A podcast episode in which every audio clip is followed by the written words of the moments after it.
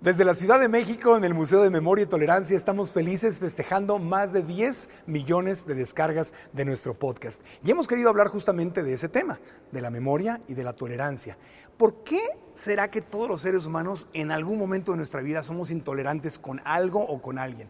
Intolerantes con quienes de otra nacionalidad, de otra religión, de otras ideas políticas, de otra raza, ¿Por qué es que tenemos esta tendencia a llegar ahí? Y además, ¿cómo corregirlo? Porque ese es el camino que nos lleva a la infelicidad. Y ese mundo con el que tanto soñamos, unido y lleno de amor, tiene que dejar a un lado la intolerancia. Y para eso hemos invitado a uno de los mejores conferencistas de América Latina, Daniel Javid. Hablaremos del amor, hablaremos de Dios, hablaremos de la tolerancia. Episodio 188, comenzamos.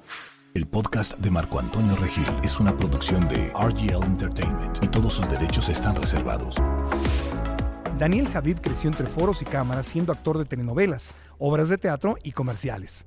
Grabó discos, fue presentador, representante de artistas y productor de espectáculos pero algo pasó en su vida que dio un giro de 180 grados y se convirtió en uno de los conferencistas más poderosos y queridos en el mundo de habla hispana. Él es el hombre que en pleno conflicto de Venezuela se paró con pies de plomo a pedirle a este país que rugiera. Es el hombre que ha provocado más de un millón de abrazos. Es el hombre que ha tocado a más de 18 millones de personas a través de sus redes sociales y ha dado conferencias en más de 170 ciudades del mundo. Daniel Javif está en el podcast. Mi querido Daniel, es un honor tenerte aquí. Te agradezco que estés con nosotros en nuestra celebración de nuestros 10 millones de descargas. Gracias por estar acá. Al contrario, querido. Encantado de la vida. Encantado de tenerte en el Museo de Memoria y Tolerancia, que son palabras muy importantes, yo lo sé, para ti y para todos, donde tenemos que recordar para no repetir los errores y aprender a tolerarnos. Entonces, quiero que ese sea el tema central de nuestra conversación, aunque sé que traes, traes nuevo libro, vamos a platicar del nuevo libro también. Sí, sí, sí, sí, Así que lo vamos a pasar muy bien. De lo que gustes, platicamos. De, lo, que, guste. Bueno, pues para empezar, mira, me da mucho gusto tenerte acá porque hay cosas que tenemos en común que están muy en mi corazón. Número uno, para ti y para mí, Dios, son estelares en nuestras vidas. Totalmente. Por un lado. Por otra, eres un gran estudiante. Siempre estás estudiando, igual que yo. Te apasiona estar aprendiendo. Siento que te sientes vivo también al, es parte de tu alimento, estar estudiando, aprendiendo y compartiendo. Eh, creer que ya lo sabes todo es igual a morir, ¿no? Hacerte viejo. Sí, dejar de estudiar, o sea, dejar de tener una actitud de eterno aprendiz, es perder la capacidad de asombro. Al fin y al cabo, la, la filosofía, el estudio, el interés del individuo universal siempre ha sido producto de su capacidad de asombro. Y si dejas de asombrarte, si crees que ya lo sabes o que ya lo entendiste, caramba, eh, tu mundo es muy pequeñito, ¿no? Se hace, se hace muy, muy reducido, tu visión se hace chiquitita, tu horizonte se acorta.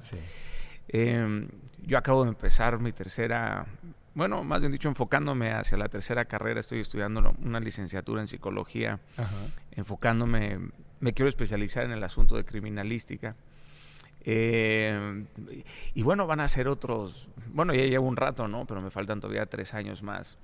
Em, y ha sido maravilloso, ¿no? Tener esta sensación de regresar a aprendiz y de tener tus profesores y de entregar este, tareas y... En la Nagua que estás, ¿verdad? Estoy en la Nagua. Tus compañeros voltean ahí, tengo a Daniel Javiv aquí sentado conmigo y no dicen, ¿y tú qué haces acá? pues sí, sí me, sí me pasó, sí me pasó, sí, el profe, No, no, no como que le impones al profe. Eh, no, ¿sabes qué? Yo llego con esta actitud de aprender, no de yo vengo a enseñar absolutamente nada, sino eh, con una eh, sorprendido, por supuesto, en la forma en la que se enseña, también aprendiendo la educación, ¿no? Que hay cosas que me parecen arcaicas. Entonces, que hay cosas, soy muy preguntón. Eh, y yo sí le digo al profesor, no, no me dé la palabra porque me voy a quedar hablando dos horas. Entonces, he empezado a compartir con otros jóvenes de veintitantos años y he aprendido la forma en cómo ven la vida, ¿no? Esta generación de la cual muchas personas se quejan, ¿sabes? Sí. Eh, es que los millennials, y se nos olvida que somos nosotros los que fuimos líderes también de esa generación. Sí. Entonces, construir este puente, esta vinculación, de tener el pulso de lo que está viviendo la juventud, está siendo una experiencia única, querido, maravillosa. Me imagino. En mi vida haber regresado a estudiar, aunque nunca dejé de estudiar, pero Claro. de esta forma sistemática, un poco más mecanizada. ¿Y no te parece que es como un rompecabezas? Porque hay muchas cosas que ya sabes y de repente dicen algo y tú, ¡Ah, claro, esto se conecta con esto, con esto, con esto, y tu Sí, rompecabezas se va armando de una forma maravillosa. Y, y sabes qué? Te das cuenta cómo puedes pasar muchos años de tu vida radicalizado con ciertas convicciones, Ajá. con ciertas creencias, y el estudio y compartir con diferentes puntos de vista, siempre, siempre y cuando vayas con la actitud de dudar de tus opiniones, ¿verdad? Ajá. Y yo sí he llegado a la escuela con esta actitud de dudar de mis opiniones, ¿sabes? De, ah, caramba, no lo había pensado así, no lo había visto de esta forma.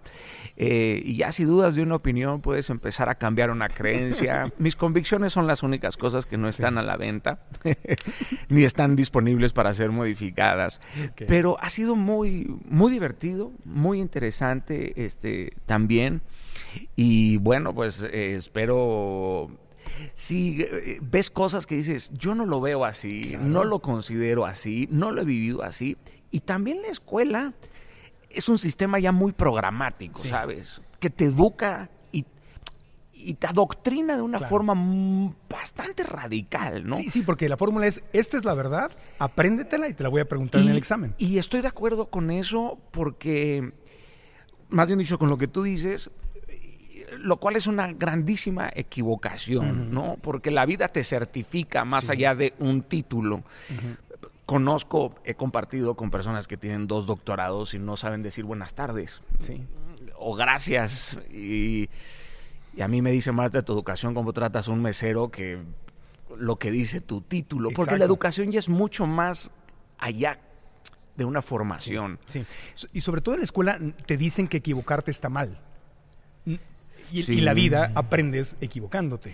Es que no hay eh, clases ni de autoestima ni de todas estas virtudes que son dimensiones del ser humano integral, ¿no? Comunicación, liderazgo. expresión, comunicación asertiva. Buenas tardes, vengo a pedir trabajo. Buenas tardes, vengo a pedir un trabajo. ¿Verdad?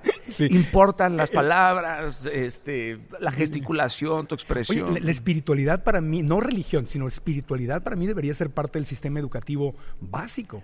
Pero sin duda. Afecta al dinero que ganas. Pero una cosa es una universidad o una escuela laica Ajá. que tiene que, que tiene que ver con tu decisión de formar parte de una corriente Sí. religiosa, pero la espiritualidad sí considero que es un universo en donde tu postura está enfocada a encontrar ciertas preguntas que son fundamentales para el ser humano, ¿cierto? sí. Que probablemente estas respuestas estén más allá del sesgo de tu propia mente, ¿no? Y sí, sí creo que debería de enseñarse la espiritualidad. Eh, libertad financiera o bienestar financiero, cómo funciona el dinero, cómo me comunico, cómo manejo mis emociones, cómo llevo mi vida espiritual. Todo eso es básico, es lo que te aleja o te acerca de la felicidad en la vida real. Bueno, eso es lo que diferencia mm, a una nación próspera y no a una persona exitosa, lo que signifique éxito claramente para, para ti, porque es un, es un concepto a- a- amplísimo, ¿verdad? Que podríamos definir quién es más exitoso, quién es más feliz, el celebrity que tiene 20 millones de seguidores, el CEO que viaja todos los días y tiene un avión privado, o el kiosquero que ve la vida pasar contemplándola a gusto. Podría haber a lo mejor una respuesta culturalmente, pero lo que sí me queda es que el ser humano siempre está buscando Claro. esa felicidad integral. Claro. Y sin la espiritualidad hay un hueco, hay un espacio que no es que no puede ser llenado por otra Enorme, cosa. es una herramienta, una herramienta básica. Yo te felicito por la humildad y, y por darte a ti mismo y a quien te sigue, porque obvio, eres, somos iguales. Aprendes y ya, ya, ya estaré sentado. "Eh, Ya sé cómo voy a enseñar esto, ya sé cómo voy a integrar esta pieza en lo que. Entonces te felicito porque sí hay que ser humilde. Los budistas dicen mucho que siempre hay que tener mentalidad de principiante Mm. y meterte una nueva carrera es, o, o leer un nuevo libro es Sí. tener mentalidad de principiante y te felicito y te lo Gracias. reconozco. Como ser, ser- ser- ser un niño que nace todos los días. ¿no? Sí, volver a nacer, que esa sería la verdadera resurrección, ¿verdad? El, Mm. el reinventarme, el volver a nacer, el Sí, tener resurgir, resurgir, con cada herida, Esa- reestructurarte con cada grieta, Sí. desaprender. desaprender. Porque a esta edad cuesta mucho desaprender. mucho ¿no? trabajo, mijito. Yo soy así. y siempre he sido así. Y me voy a morir así. Sí. Oye, cabrón, ya cambió todo, ¿no? La música, el arte. ¿Y tú para cuándo, güey? Sí, exactamente. Bueno, y la educación es una de las cosas que no cambia. Hablando eh, con otro, buen amigo, me decía eso, oye, ya cambiaron los carros, los teléfonos, cambia toda la tecnología, la tele, y la educación no cambia, ¿no? Pero bueno, eso es- está en nosotros manifestar ese cambio en nuestra Es un vida. reto transversal, Marco. La educación no se la puedes dejar únicamente a las instituciones y al gobierno, sin, sin, sin duda. No podemos seguir educando como se educaba hace 20 años, porque ese mundo ya no existe. Eh, La ignorancia ya es una opción Sí, en muchos sentidos y no quiero ser reduccionista porque me queda claro que hay espacios en el mundo en donde no hay oportunidad para Claro. obtener esta información, Sí. ¿cierto? Pero mm, ya, ya la educación sí debería de ser Mm. eh, modificada, o sea, sí debería, de- debería de haber clases de, de civismo. Sí, si hubiera clases de civismo es muy probable que aumentaríamos la tolerancia, fíjate. claro. Oye, y, quiero que ahorita lleguemos obviamente al tema de la tolerancia, pero eh, otro de los temas con los que creo que estamos muy conectados y tenemos en común es eh, el tema de las mujeres, porque tu mamá lo es. Un ser estelar en tu vida. Tu esposa es un ser estelar en tu vida. O sea, háblame de las mujeres en tu vida. ¿Qué significa para ti la mujer en tu vida? Porque sé que igual que yo tienes un, un amor muy grande por ellas. Pues si no fuera... Naces hombre, naces hombre, pero por ellas te haces caballero, ¿verdad? Mi más grande éxito en la vida ha sido mi matrimonio, sin, sin duda. Eh, y he tenido ese matrimonio gracias también a esa educación que mi madre me dio. Eh, mi madre pues es mi, es mi superhéroe. Sí, es alguien que me forjó. Eh, Es el roble al que te acercas, ¿no? pero Cuando- sin sus abrazos me han pegado todo lo roto, querido. Claro. Todo, todo, todo, todo.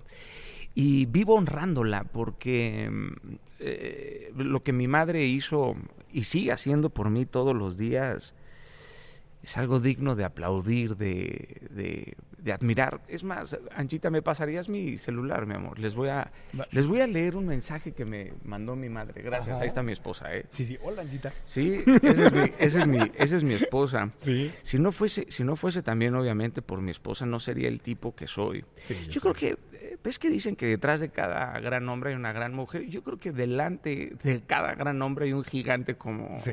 como estas mujeres. Al lado de. Sí, mi madre, mi madre, más que enseñarme con consejos sus, sus, sus hechos, o sea, sus actos eran. Fíjense lo que me escribió mi madre, ¿no? ¿Puedo leerlo? Sí, claro. Porque me parece algo simplemente espectacular. Esto me lo mandó mi madre cuando se enteró que yo estaba estudiando psicología. Dice, hijito mío, Ajá. me dijo Anja que ya tuviste la junta con tu equipo y la gente de la universidad. Mil felicitaciones, Pecas. Dios está contigo y vas a ser aún más profesional. Sabía que no claudicarías hasta que lo lograras. Siempre me decías que la primera que tratarías sería a mí. Ja, ja, ja, ja. Pero sabes que a estas alturas para mí ya no hay remedio. Bien lo dices tú, los locos sabemos a vida. Estoy tan orgullosa de ti y mira que yo te conozco y puedo dar fe que si hay algo que a ti jamás te faltó ni en las travesuras y tristezas, fue profesionalismo. Entiendo el por qué quieres graduarte, pero no olvides que Dios ya te ha dado varios títulos que con mucho orgullo y esfuerzo has logrado. También quiero que sepas que el mejor título que me has dado es el de ser un hijo fiel, leal y bondadoso. Y para mí eso va por encima de cualquier certificación. Hay birretes que te ajustan en la cabeza, pero todos te quedan pequeños en el corazón. Qué hermoso. Qué hermoso. ¿Qué haces, con- o sea, ¿qué haces contra eso? O sea, Sentir el amor. O sea, dices, ¿verdad? es que, digo, tú me salvaste a mí, mamá, con tus dosis masivas de amor. O sea, me, me explico. O sea, Sí, sí. la copa del amor, querido, es, Ajá. es tan honda, tan ancha, que una madre, una, una esposa como lo es mi mujer, yo estoy dispuesto a hacer todo por ellas. No sé si todo por mí. Y, y mi madre me enseñó que, que uno tiene que estar para las personas que ama, uno nunca sabe si las cosas van a estar bien, pero uno tiene que estar con ellos a pesar de que todo esté mal. Y eso me lo enseñó mi madre. Mi madre me enseñó lealtad, me enseñó fidelidad, me enseñó a caminar aunque la vida me golpeara. Y, y uno puede decir, es que este es mi profesor, o sea, este es, este es mi maestro, este... Y mi madre no es una mujer que terminó una carrera. Mi madre pues, vendía sándwiches y vendía boletos de avión y regresaba a mi casa de madrugada y viajaba con ella en el metro. Pero, pero su amor sana. y, y, yo por eso tengo tal respeto hacia la, hacia la mujer. la mujer. Y este mundo necesita claramente de estas eh, mujeres, ¿cierto? Sí yo tuve la fortuna, el privilegio de haber crecido con una mujer así. Y lamento muchísimo que otras personas no hayan tenido esta fortuna, porque las más grandes heridas pueden ser sanadas por una madre así, ¿no? Por, yo, yo no crecí con mi padre, aunque su ausencia de alguna extraña forma me educó también, pero mi madre siempre me enseñó a respetar a mi padre. En una ocasión, me reí de mi padre y, mi madre me dijo, tú no te puedes reír de tu padre porque tu padre es una decisión mía. Mm. Wow. golpe en la cara, ¿no? si te ríes de él, te ríes, de mí. Y ahí es en donde dices, soy lo que soy gracias a esas dosis masivas de atención, de tiempo, de amor, de... Y hoy los padres hacen todo por sus hijos, pero no hacen todo con sus hijos. Mm. Y esa es la enorme diferencia, ¿no? Yo todo lo hago por ti, sí, pero siempre estás ocupado, güey. Ocupado, ocupado y ocupado. Y ahí hay una enorme diferencia, ¿no? E, en este país, en México, se honraba a la mujer. Me queda claro que hay enormes grietas por resolver. Eso me queda clarísimo. Pero este era un país que veneraba a la madre. Sí cuidaba, que protegía a la madre. Pues viene desde nuestros indígenas, el tema de Pachamama, la madre tierra, en el catolicismo, la Virgen de Guadalupe, o sea, está, está, para mí, mi mamá, que te escucho hablar y pues me traes lágrimas a los ojos porque pues fue lo mismo, mi mamá fue mi coach, fue mi motivación, fue mi hija después, fue todo y, y aprender a vivir sin ella ha sido un reto muy grande. Y te escucho hablar con tanto amor, primero que nada te agradezco que lo hagas y que hables así de hermoso de las mujeres pero hay una enorme oportunidad de avanzar, porque eh, mi mamá vivió en el México de 1970, donde ser una mujer divorciada con tres hijos era, era mal visto. O sea, la criticaban hasta dentro de la familia. Era, era, eras como de segundo nivel si no tenías marido. O sea, se le sigue viendo a la mujer todavía como, como que no es igual de valiosa que el, que el hombre. Y la mujer, hablando de tolerancia, estamos en el Museo de Memoria y Tolerancia, es, una, es uno de los grupos, no es el único, pero uno de los grupos que más ha sufrido de intolerancia y sigue sufriendo hoy en día. Vemos esas horribles escenas de los talibanes golpeando mujeres en la espalda con un látigo que aparecen hoy en nuestras... Medieval, Sí, medieval. Y, y todavía vemos la discriminación y todavía vemos que hay injusticias.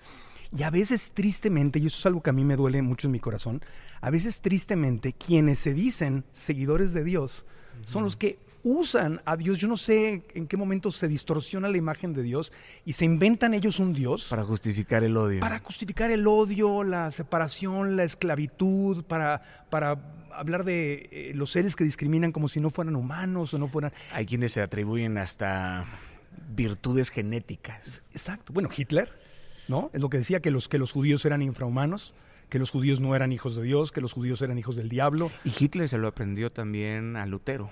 ¿A Lutero? Ah, caray, ese sí no me la sabía. Sí, sí, sí, judío. Él no toleraba a los judíos, Lutero. Ah. Hay una carta de Lutero espeluznante. Pero es que esas son las divergencias de todos nosotros. Todos al fin y al cabo somos un parpadeo, somos el mismo pedazo de tierra sepultado. Sí. Conocerse a sí mismo es un trabajo tan arduo, tan difícil, tan complicado que si el ser humano estuviera enfocado en ello no tendría tiempo para fijarse en los errores o en las grietas de los demás. Claro. Por lo regular, la gente que no fue amada siempre encuentra un pretexto para odiar al otro, ¿sabes? Pero no se da cuenta que el origen es que no fue amada. entiendo, por supuesto, no es consciente. Sí, no es consciente. No es consciente, no es consciente de eso. Y nuestras diferencias deberían de ser puentes, no, no acantilados. Sí.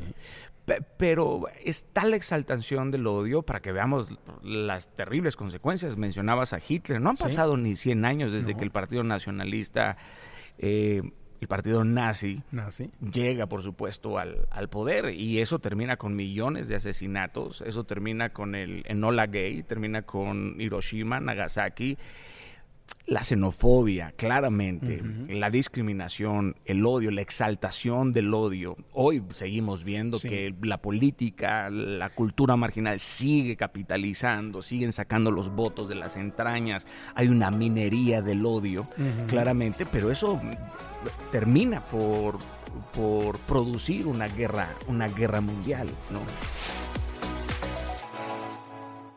Para no repetir los errores del pasado es muy importante recordar nuestra historia. Y justamente por eso existe un lugar maravilloso, el Museo de Memoria y Tolerancia en pleno corazón de la Ciudad de México. En él puedes aprender historia de una forma sencilla y clara sus instalaciones son hermosas, las exposiciones temporales son impactantes, hay recorridos audiovisuales, muestras permanentes con fotografía, artículos reales que nos ayudan a comprender la importancia de no olvidar y ser tolerantes entre nosotros mismos para no repetir los errores del pasado. Además, si vives fuera de la Ciudad de México, también lo puedes visitar desde tu teléfono, tablet o computadora. Ve a www.myt.org.mx. Súmate a los millones de personas que queremos aprender lo que ha pasado para no repetir nuestros errores y formar una sociedad a nivel mundial más compasiva, más amorosa, más unida y más inteligente. En pocas palabras, un mejor lugar para vivir. Museo de Memoria y Tolerancia. Visítalo hoy mismo en www.myt.org.mx.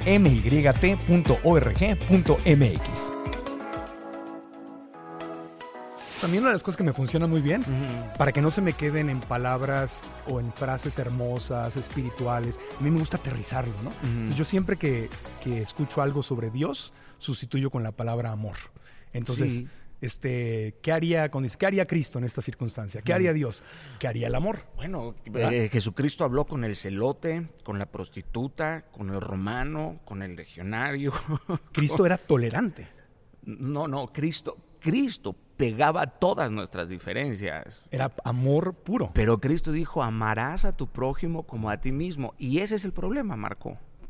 Que amas a tu prójimo como, a, ti mismo. No me sé amar. ese es el verdadero issue. El problema es que tenemos que definir quién es nuestro prójimo y nadie tendría que tener esta pregunta en la cabeza. Ah, tú eres mi prójimo. No, no, no, papacito. Él es tu prójimo. Todos, estamos en la misma aldea, global. Y deberíamos de recordar que todos somos extranjeros, que en algún momento tendríamos que tener la necesidad de viajar a otro lado, ¿verdad? Y, todos somos foráneos en algún, en, algún, en algún lugar. Y creo que los derechos universales están por encima de las fronteras, están por encima de las ideologías, están por encima, están por encima de todo. Aquí una frase de Mahatma Gandhi que tengo en mis notas que dice, Em, uno, sabemos uno de los eh, símbolos universales del amor, de la paz, y que de hecho amaba a Cristo y le gustaba, le gustaba la doctrina. No era cristiano, pero le gustaba, no le gustaban los cristianos. Sí, sí, me gusta tu Cristo, pero no los cristianos. Son tan diferentes a Cristo, porque decía, hay una incongruencia entre Cristo y sus seguidores, y por eso también lo odiaron mucho. Obviamente no todos, pero decía, dice aquí Mahatma Gandhi, dice, vi a un hombre de lejos y me pareció que era un enemigo. después se acercó y entendí que era un amigo. Finalmente lo vi a la cara y entendí que era un hermano. Eso solamente se logra mm, cuando rebosas de amor. Cuando ese es tu centro, Porque ser cristocéntrico es ser amorcéntrico. Totalmente. Y, ahí es donde a veces siento que mm, nos quedamos en, el, en la religiosidad, en el dogma. Porque terminas amando más las reglas que a la gente. O el nombre, o a las reglas, como dijiste tú al principio, pero no lo aterrizo, porque la tolerancia es eso, la tolerancia es aterrizar el amor para ti. ¿Qué es, si pudieras definir la tolerancia, si la tolerancia fuera un platillo, y tú eres el chef, ¿de qué está hecha la tolerancia? Para poderla aterrizar, para poderla comer, para poderla practicar y, y poder cambiar, Daniel. Probablemente del entendimiento de que todos somos diferentes y que nadie tendría que enfocarse en hacernos iguales. Me refiero que hay un poder, el poder de la unicidad. Hasta metafísicamente somos diferentes, ¿verdad? Y querer hacer igual al otro es comprender que hay mucho todavía por entender de mí mismo. Y si pusiéramos ingredientes, claramente piedad. Piedad, ok. Entrenarnos en la piedad, gracia, eh, esa capacidad, esa bella virtud del ser humano de mirar al otro con ojos de amor ¿verdad? Ver con los ojos del amor. Sí, aquí tú leías la frase de Gandhi y, una cosa es tener vista, otra cosa es mirar, otra cosa es tener visión, ¿verdad? Cuando este horizonte se acerca a ti, eh, probablemente la nubosidad desaparece, pero creo que piedad, gracia, claramente, claramente amor, pero... y, y otra cualidad importantísima que es el respeto a mi propia ignorancia. O sea, ser consciente de mi propia ignorancia. Decir, no tengo la capacidad de entenderte. No tengo la capacidad de comprenderte. Pero tengo la capacidad de ser humilde y querer ver cómo puedo aprender de ti. Claro. Dime cómo ves la vida. Porque ves la vida así. Somos máquinas de juicio. Claro todos, incluyéndome, incluyéndome. Vemos a alguien, inmediatamente lo estereotipamos, le arrancamos, por ejemplo, le arrancamos la capacidad al ser humano de ser quien es cuando le ponemos una etiqueta. Eh, yo he hecho giras en diferentes eh, cárceles de, México y, y uno de mis más grandes aportes en esa gira es enseñarle al otro a hablarle al asesino por su nombre. Se llama Juan, no es el asesino. Sí. Ni el, ni el... ¿Cómo te, cómo te regreso ni el delito. ¿Cómo te regreso a ti tu capacidad de ser un humano?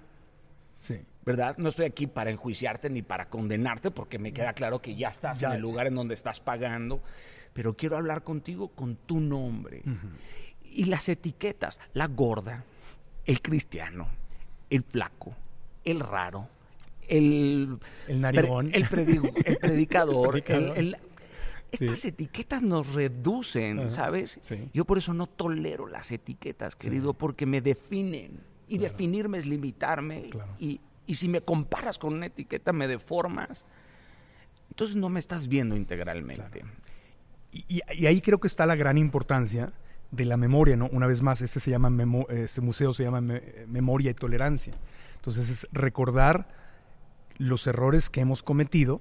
Digo, desde el punto de vista espiritual no hay errores, todo tiene que ver con nuestra evolución, etcétera. Pero aquí en este mundo físico, recordar a dónde nos ha llevado la intolerancia para no tratar de no repetir esos errores. Pero tenemos que poder verlos, tenemos que no olvidarlos, tenemos que estar conscientes. Cristo, aparte de tener un mensaje, él era igualito a su mensaje. Él caminaba el mensaje, ¿no? Él, más allá de evangelizarte con palabras, te impactaba con sus, con sus hechos, ¿no? Era, era creativo, libertador, revolucionario.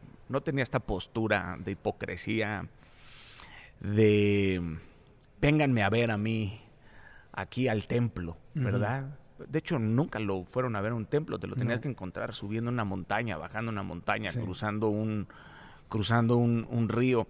Yo no sé si provenga la, la intolerancia desde, desde ahí, porque pues puedes voltear a ver la cultura griega, y la cultura griega tenía esclavos, eh, no había democracia para las mujeres, a pesar de que ahí nació la democracia, ¿no? Si, si, si vas a, a, los pensadores presocráticos o a Sócrates, ¿no? Que él hablaba mucho de la intuición para saber qué es el bien y qué es el mal, más allá de estos sofistas, ¿no? Que tenían estos trucos verbales para convencerte de que era el bien y que era el mal. Creo que la intolerancia es un mecanismo también de defensa del, ser humano. Todo aquello que no reconoces en ti, lo rechazas. Claro, porque me da miedo. Porque me da, me da miedo. Me da miedo. y, el miedo sigue siendo un enorme acertijo para el ser humano, más allá de sus reacciones fisiológicas o psicológicas o biológicas o espirituales pues el miedo es un animal, es una hidra de mil cabezas, indomable, ¿no? A mí me da miedo que vengan todos estos este, migrantes a mi país, se van a quedar con lo que es mío. Y eso es absurdo, ¿no?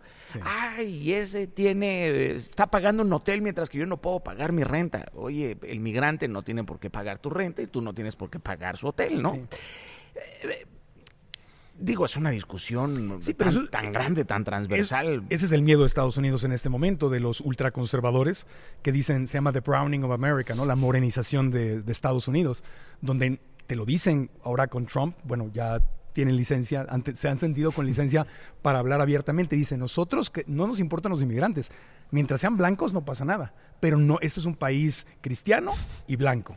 Y si no es así, no nos gusta. Y hay una terrible resistencia. Y es donde hay un miedo muy grande y hay una polarización muy grande y hay racismo. Porque tiene fines económicos y políticos.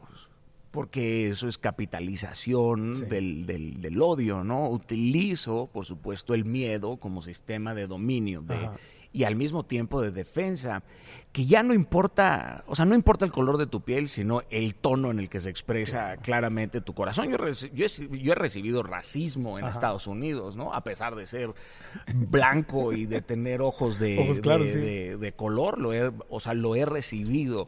Porque eso es lo que hace la xenofobia, Marco. Te hace callar tu voz. Te avergüenzas a veces a lo mejor de tu acento o te da miedo que alguien escuche claramente eh, tu, acento, ¿no? Eh, como, como, como si el matiz o un acento te diera relevancia. ¿Y qué podemos hacer, Daniel? Porque me, me queda claro que amamos a Dios me queda claro que la mayor parte de la gente con la que hablamos dice, sí, sí, sí, la unidad, todos somos uno, todo el mundo habla de unidad, pero ¿cómo la aterrizamos? ¿Qué podemos hacer desde tu experiencia, tu punto de vista? ¿Cómo podemos bajar este concepto de un dogma o de, decir yo creo en Dios o acepto a Cristo como mi Salvador, sino de verdad traerlo aquí a la Caramba, Eso es una batalla de toda la vida, Marquito. Sí, eh, mira, yo soy cristiano, pero soy más perseguido por los cristianos que por los ateos, por ejemplo. Ajá. O sea, a mí me crucifican porque tengo tatuajes o porque me he hecho un trago, ¿me entiendes? Y muchos tienen a la religión en el corazón y no a Cristo en el corazón. Y está bien porque también hay que ser tolerantes. Claro. comprender el contexto en el que también ellos crecieron, Marco. Sí soy hijo de un pastor, eh, toda mi vida crecí con la abuela y el tío y yendo todos los domingos y, tengo adoctrinada la mente y tengo domesticada este, la cabeza. Y, yo creo que es un asunto siempre de conciencia, de lanzar esta información. Eh, yo en mi flanco lo que hago es salirme, por supuesto, de la estructura. Me han querido meter en su molde de lunes a domingo, se los rompo de lunes a domingo, claramente.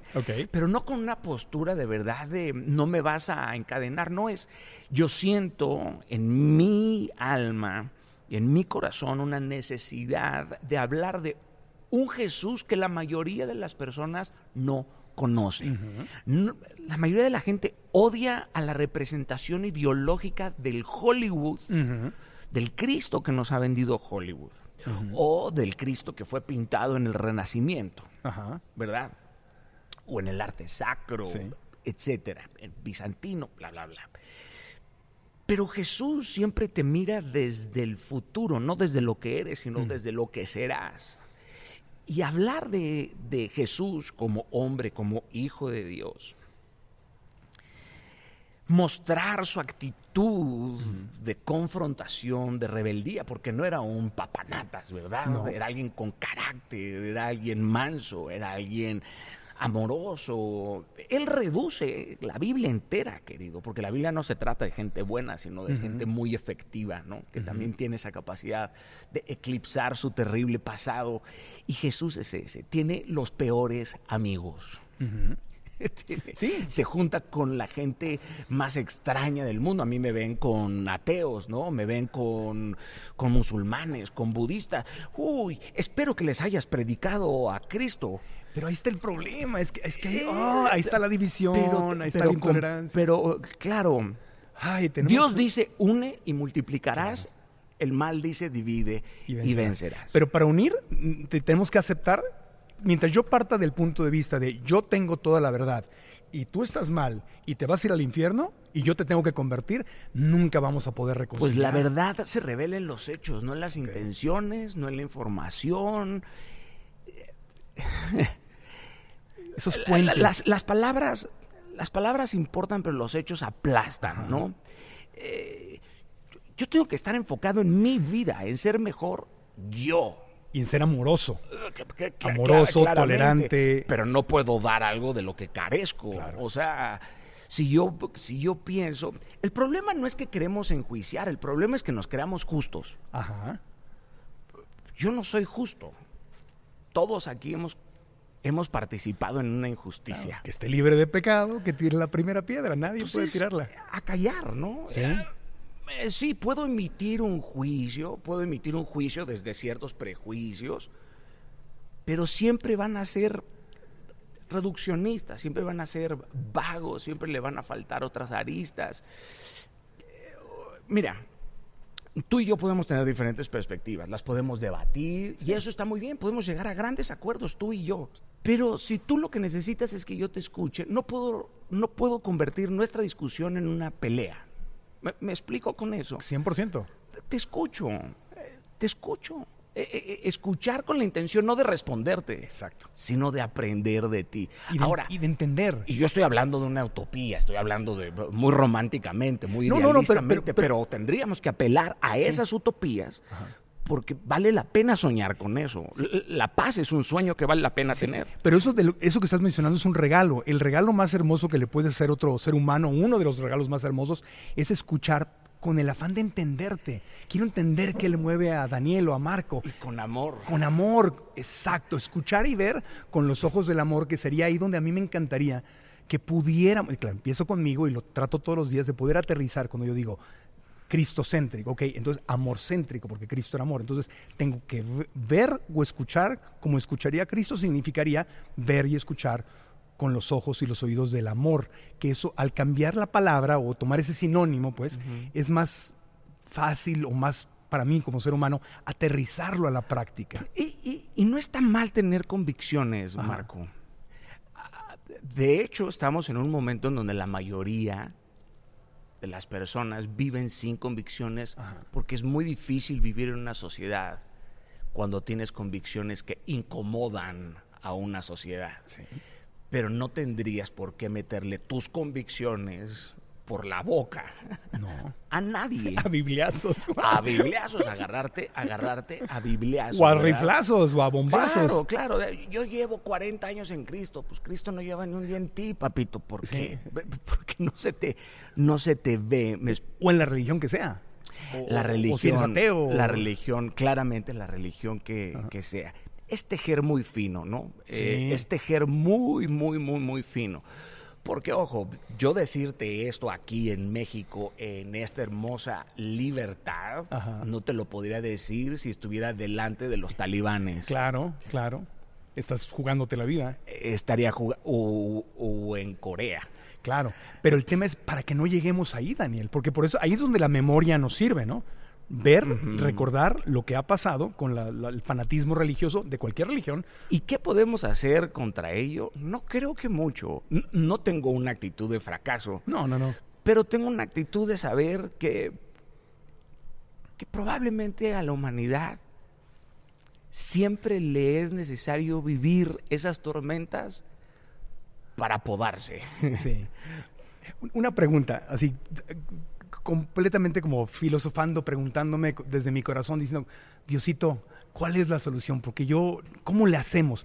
Entiendo que la respuesta siempre es el amor. Esa entiendo. Que, tolerancia. cuando el amor, cuando el amor es la respuesta, no importa la pregunta. Eh, entonces, ¿Cómo, Diosito, ok, úsame, me pongo en tus manos? ¿Cómo le podemos hacer los seres humanos para realmente vivir centrados en el amor y dejar de atacarnos? Porque a como veo que vamos, nos vamos a desaparecer. Tenemos como una guerra, o sea, vemos al planeta, te voy a decir mis preocupaciones, ¿no? los seres humanos de repente sentimos que somos eh, como que el planeta es un buffet. Es que todo me lo dio Dios para que yo lo usara. Y me estoy acabando los árboles y el mar y los peces y la, estoy pegándole al planeta. Parece que tenemos una guerra contra madre naturaleza los animales, los estamos torturando, los estamos explotando. Eso tampoco es amoroso, es, es horrible, comemos, desperdiciamos la comida. Eh, ya sabes a qué me refiero, a toda esta conciencia de esta madre tierra que tenemos. ¿Tendremos solución los seres humanos? ¿Será que algún día nos va a caer el 20? ¿O qué podremos hacer para salir? Te, lo digo a veces, hay días que me siento súper optimista y digo, sí, estamos cambiando, qué maravilla. Y hay días que digo, ¿qué onda con los seres humanos? ¿Qué, qué, nos pasa? Yo, yo considero, Marco, que... Doctor, ayúdame. considero que es un asunto personal e individual, ¿no? Ok. Tú puedes decidir ser esa persona que llega a un hospital, a un trabajo y ser un agente de cambio, ¿no? Sí. Un magneto que transforme para bien las cosas. Y después, pues te conviertes eh, en, un multiplicador. Pero todo empieza aquí, ¿no? En, el, en el corazón se gestan, aquí caben dragones, acantilados, aquí. La Biblia dice, sobre toda cosa, cuida tu corazón porque de él emana la vida. Y lo puedes ver desde la perspectiva espiritual y desde la científica, ¿no? Desde la neuro... Eh, eh, neurocardiología, ¿no? Aquí, el corazón es otro cerebro. Es otro cerebro. 40 mil neuronas, 1300 conexiones bioquímicas, la capacidad para leer, para pensar, para sentir, la transferencia de memoria, la epigenética, todo lo que Y la creatividad, y la intuición. Todo, todo, todo. La gente piensa que la intuición es un sesgo de la mente y están completamente equivocados. Hay que callar la mente, ¿verdad? Para tranquilizar la mente. ¿Con qué nutres el corazón?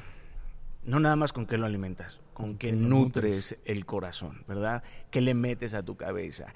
Esta vertiginosa capacidad de adquirir información en un mundo hiperconectado, ¿verdad? En donde no sabes qué información es real, qué otra no es real. Eh, estamos divididos por dentro y también la Biblia dice, una casa dividida entre dos perecerá. Ahora, si tú tienes dividido el corazón, claramente vas a dividir porque es producto de lo que hay en tu, en tu corazón. Creo que es un asunto personal. Trabajar en ti. Adentro.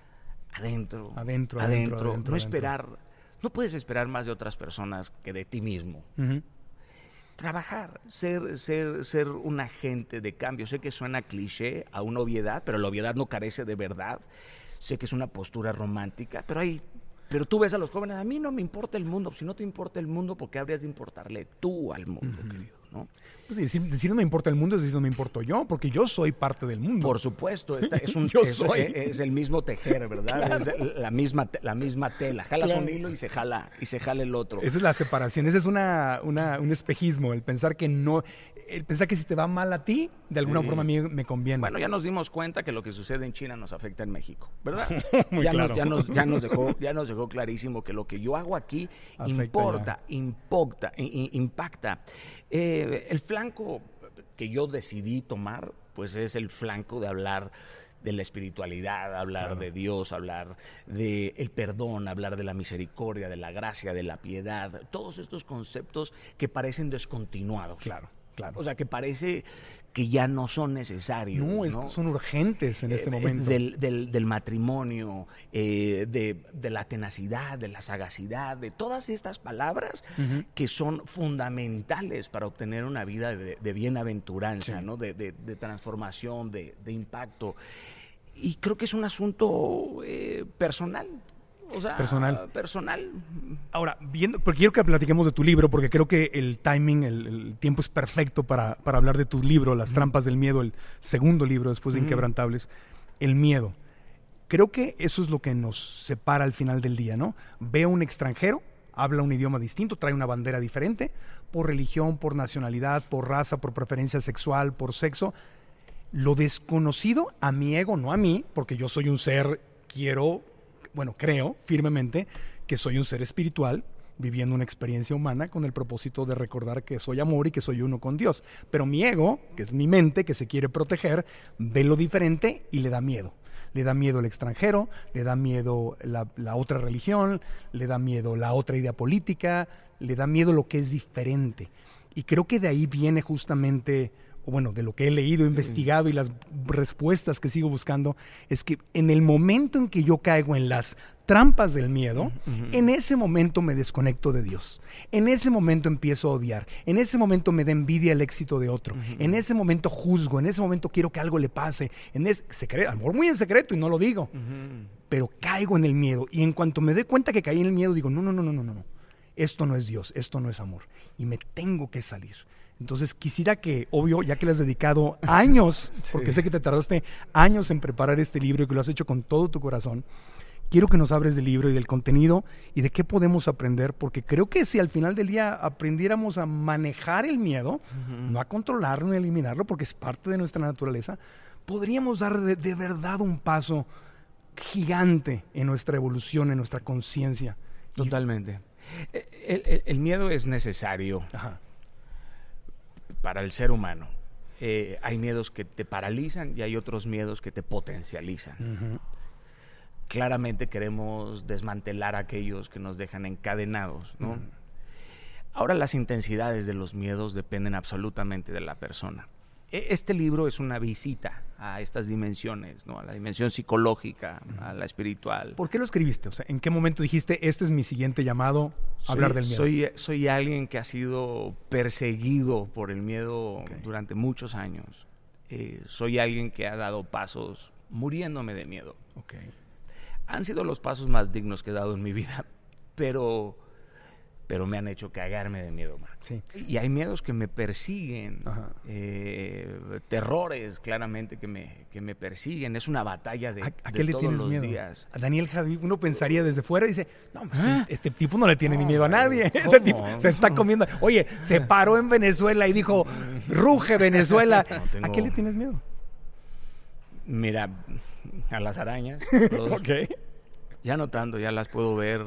Fueron siete años, trabajé con una fobia muy duro hasta que logré caricaturizar ese miedo. O sea, fue mi camino, no es el camino de todos. No, ¿ok? no, no. Eh, esto no es un libro que, que, que es un intercambio para una terapia. O sea, esto no, no lo hace. Este, le tengo miedo a no haber abrazado lo suficiente, a no haber amado lo suficiente. Hay ciertos hubieras claramente que me atormentan, ¿no? Y, y- y vivo con esta intencionalidad diaria de, de no quedarme con los casi lo logro, casi lo hago, casi Su- esto. los hubieras, ¿no? También. Sí, sí, sí, que te atormentan. Eh, le tengo miedo a volar, pero casualmente es en los lugares donde más vivo me siento. Detesto los aviones, Marco. Y Pero vuelas todo el tiempo. Sí, vuelo todo el Elegiste una tiempo. carrera en la que Ya vuelas sé, todo el querido, tiempo. ya sé. Y, y- pero, el, pero el miedo también es una herramienta de construcción. Ajá. No voy a romantizar el miedo porque No, no. hay que ser muy claros. Hay personas que viven unos terrores terribles y sufren muchísimo, ¿verdad? Pero mm, a mí los aviones me hacen tener miedo. Me da miedo a veces subirme al escenario. Le tengo pavor al fallecimiento de mi madre, brother. Mm. Tú que ya lo viviste, le tengo pavor. O sea, no... Sí, O sea, supongo sí. sí. cómo lo voy a afrontar, ¿no? Eh, ya pasé por el fallecimiento de mi padre y de gente que amo profundamente, pero lo de mi madre a veces me, me- me- me atormenta. Pero el miedo suele ser futuro. ¿verdad? Sí. puro futuro. El mañana no nos pertenece, nada nos pertenece. Y eso es terrible, ¿eh? Por eso muchas personas viven en el futuro. Ya iré, ya haré, ya viajaré. Empiezo a ser feliz el viernes a las 6 de la tarde. O el día que gane tanto dinero voy a ser feliz. Todo eso es una el falacia día porque, que me case voy a ser feliz. porque querido, el- todo, todo cede ante el tiempo. Claro, Todo. Todo. cada manecilla nos va pintando las canas. sí, ya tengo muchas. Y es cruel, el tiempo, el tiempo es cruel, muy cruel. ¿Qué tienen en común esta pelota y esta raqueta con alcanzar tus sueños?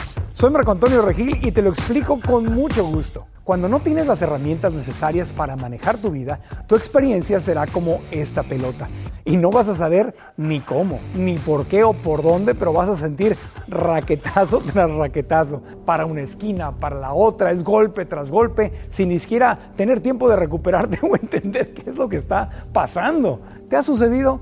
¿Has tenido momentos en tu vida en que te sientes como una pelota? En cambio, cuando tienes las herramientas necesarias, es como ser la raqueta o mejor aún, como el que sostiene la raqueta y tú vas a decidir a dónde vas. Esa es la diferencia entre que la vida te suceda y hacer que la vida suceda. Por eso he creado una masterclass gratuita a la que te quiero invitar para que dejes de sentir los raquetazos y aprendas a co-crear tu mejor vida. Te voy a compartir los siete errores más comunes que la gente comete y que la separan de alcanzar sus sueños para que te des cuenta y a ti no te suceda. Inscríbete haciendo clic en el enlace que te dejo aquí abajo y al inscribirte también vas a recibir un autodiagnóstico que te va a ayudar a ver cómo te encuentras en las tres áreas clave de tu vida para que aproveches más la clase. Te espero para aprender y crecer juntos. Inscríbete gratis en marcoantonioregil.com diagonal 2021. Si estás en YouTube, da clic en la descripción de este video. Este es un libro que busca arrancarte la tiranía del autosabotaje. Tiene ejercicios, tiene meditaciones, tiene estudios académicos increíbles. Te habla desde las reacciones eh, biológicas, ¿no? De dónde proviene. Eh, cruzamos desde la parte de la hipófisis, ¿no? La, la, silla turca, digamos, ¿no? Las, glándulas suprarrenales, las oxitocinas, la serotonina, la dopamina, eh, ejercicios como la respiración, el EFT, la meditación. O sea, te metiste a la, ciencia. No, no, duro, duro, duro, duro, duro, duro, duro, total, totalmente, ¿no? Y hablas de desmantelar ciertas trampas la trampa de la infelicidad, de la ingratitud, hablo de la xenofobia, hablo de la pornografía, eh, que para mí es una de las cabezas de la hidra en, el mundo, en el mundo entero, es algo caótico, de verdad, es algo, es un infierno terrenal lo que se está viviendo con la hipersexualización, claramente, y de ahí se derivan otros asuntos gravísimos, la cosificación de la mujer. Eh, pero bueno, es un... pero las trampas no las, no sé, eh, eh, las trampas muchas nos las ponemos nosotros mismos, ¿no? O sea, la trampa la creamos. por eso te hablo del autosabotaje. El perfeccionismo es una trampa. Por ejemplo. Sí. que seguramente lo has de haber vivido. Sí. Y que uno lo vive, ¿no? La, exigencia tiránica. Claro, porque si no me amo como soy, solamente amo al marco perfecto que quiero ser, entonces nunca me voy a amar incondicionalmente y no puedo amarte a ti incondicionalmente. Aquí, tienes la manipulación del ser humano que dice yo lo doy todo. Y eso es una forma de apego. Sí. Me, explico con, eso. Hay gente que dice yo no necesito, yo no estoy apegado a nada, pero necesito a alguien que me sostenga. Sí. Entonces hablo, hablo de todas estas dimensiones y sobre todo lo del temor paralizante. Cruzo con algunas fobias, ¿no? Que me, que me apasionan fobia a los cementerios, brother. Hay, hay miedos que son completamente irracionales. Claro, completamente. ¿Qué te puede hacer un cementerio? Pero hay gente que vive eso de verdad de una forma muy, muy, muy profunda. Pero por eso es una fobia. Porque no, no, está ocurriendo, pero, pero si ocurriera... Pero es un miedo irracional. Yo le tenía miedo a las arañas hasta que una araña apareció a 180 kilómetros por hora en el periférico y solté el volante hasta que te das cuenta que una fobia que no atiendes sí puede acabar con tu vida. Sueltas el volante por una araña y, es tan irracional que, te, que, te desactivas, haces, ¿verdad?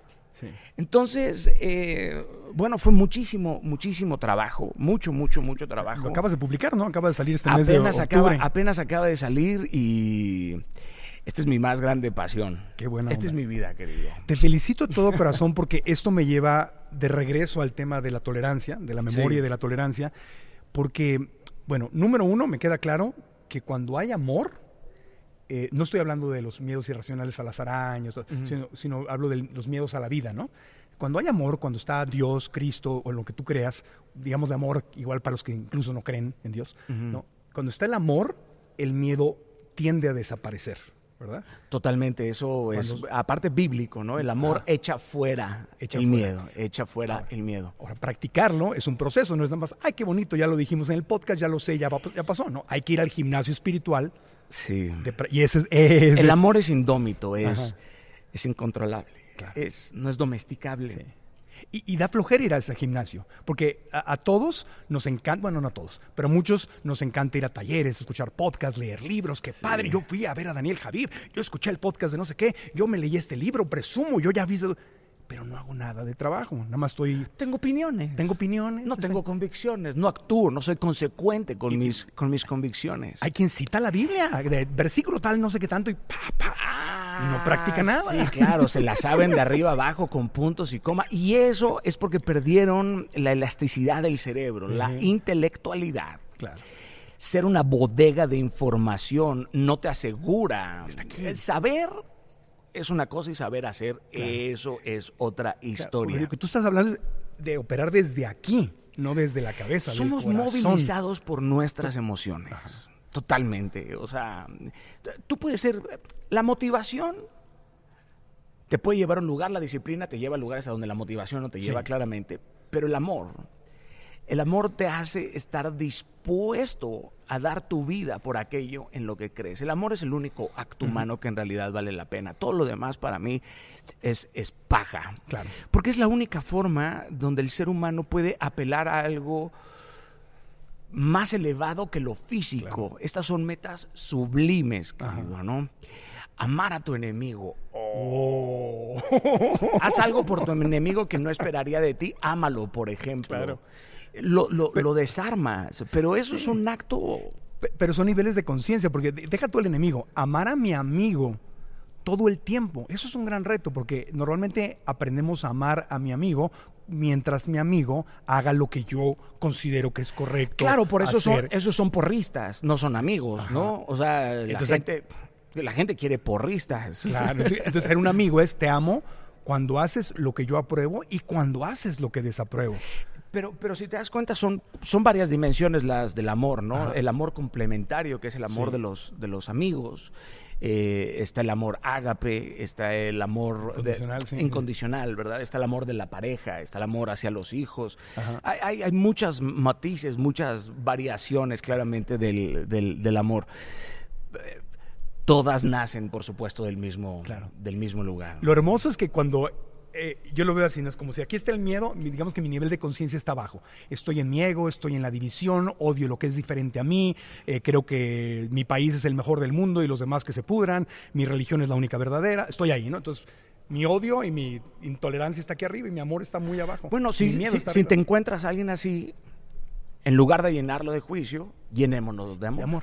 Porque puede ir pasando, porque en cuanto va subiendo el amor, esto no, no puede, no puede subir el amor y el miedo y la intolerancia quedarse arriba. Tiene que bajar. Y hay que enseñar también a la gente cómo nos gusta ser amados. Claro, claro. Eh, eh, porque hay gente que también puede amar en ignorancia. ¿eh? Completamente de acuerdo. Volviendo al miedo, a mí me parece súper importante y te felicito por este libro, porque Gracias. cuando, no de nada, gracias a ti, cuando uno no conoce cuáles son las trampas del miedo, uno más fácilmente cae en las trampas del miedo. Claramente. Y cuando caes en las trampas del miedo sin darte cuenta que caíste en las trampas del miedo, eres fácilmente manipulable. Fácilmente manipulable por líderes que nos quieren dividir, que nos quieren hacer odiar, que nos quieren... es la borregada, nos quieren convertir en borregada. Y, y- y van y le dan voz a nuestros miedos. Volviendo al tema de Hitler, así lo hizo. sí. La gente le tenía miedo a los No, judíos. se puede sentir miedo en colectivo. ¿eh? Claro. Pues la plática con Daniel Javid quedó tan interesante y hablábamos y hablábamos y no parábamos de filosofar y decidimos, esto no lo vamos a editar y comprimir, sino que lo vamos a compartir en dos episodios. Así que la conversación con Daniel continuará la próxima semana y aquí está un adelanto. Tú puedes echarle todas las bolas que quieras para huir de la muerte, pero de que, de que esta cita divina llega, llega. ¿Cómo te va a encontrar? ¿Sonriendo? ¿O derrotado? O derrotado. A mí que me encuentre cantando, cabrón. A mí que me encuentre destrozado, roto. Cada vez que hablas de tu esposa, veo el amor y la gratitud que sale por tus ojos. En este momento, en el presente, ¿qué te gustaría agradecerle a tu esposa, esa mujer que ha estado contigo, que ha creído en ti siempre, que, es tu, aliada, tu compañera. Si, si yo tan solo creyera en mí como tú crees en mí. Eso sí es lombría, para que veas. Eso, sí es sombría. Callarte. Cuidar un corazón cuando alguien se atreve a ponerlo en tus manos, Marco.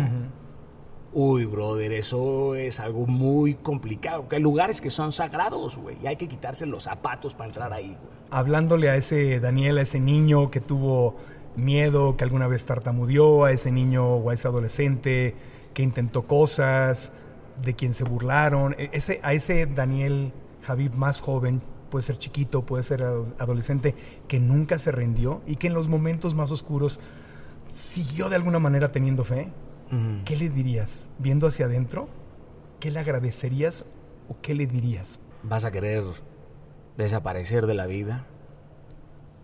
Casi les crees. Casi les crees. La próxima semana continuaremos con esta conversación con Daniel Javif desde el Museo de Memoria y Tolerancia en la Ciudad de México. Si te gustó este video, dale like, activa la campanita para las notificaciones y suscríbete al canal. Pero lo más importante, deja aquí abajo en YouTube tu comentario y dinos qué fue lo más importante que aprendiste. Y si estás en cualquiera de las aplicaciones de podcast, cinco estrellas, una buena reseña y comparte el episodio con otras personas para que sigamos semana a semana aprendiendo juntos. Nos vemos pronto. With everyone fighting for attention, how can your business stand out and connect with customers? Easy. Get Constant Contact. Constant Contact's award winning marketing platform has helped millions of small businesses stand out, stay top of mind, and see big results fast. Constant Contact makes it easy to promote your business with powerful tools like email and SMS marketing, social media posting, and even events management. With Constant Contact, you'll reach new audiences grow your customer list, and communicate more effectively to sell more, raise more, and fast track growth. Don't know much about marketing? No sweat. Constant Contact's writing assistant tools and automation features help you say the right thing at the right time every time. Plus, you can send with confidence, knowing your emails are actually reaching your customers thanks to Constant Contact's best in class 97% deliverability rate. I'm a small business owner, and I believe that this is a great tool for other small business owners. In small businesses, you need to create a team. And if you're starting by yourself, Constant Contact can be the team that you need. Tackle any challenge with Constant Contact's expert live customer support. Plus, everything's backed by the 30 day money back guarantee. So get going and start growing your business today with a free trial at constantcontact.com. Just go to constantcontact.com right now. Constant Contact, helping the small stand tall. ConstantContact.com. Step into the world of power, loyalty, and luck. I'm going to make him an offer he can't refuse. With family, cannolis, and spins mean everything. Now, you want to get mixed up in the family business? Introducing The Godfather at Choppacasino.com. Test your luck in the shadowy world of the Godfather slot. Someday, I will call upon you to do a service for me. Play the Godfather, now at Chumpacasino.com. Welcome to the family. No purchase necessary. VGW Group. Void where prohibited by law. 18 plus. Terms and conditions apply. ¿Quieres regalar más que flores este Día de las Madres? The Home Depot te da una idea. Pasa más tiempo con mamá plantando flores coloridas, con macetas y tierra de primera calidad para realzar su jardín. Así sentirá que es su día todos los días. Llévate tierra para macetas Bigoro por solo $8.97 y crece plantas fuertes y saludables dentro y fuera de casa. Recoge en tienda y sigue cultivando más momentos con mamá en The Home Depot. Haces más, logras más. Más detalles en homedepot.com diagonal delivery.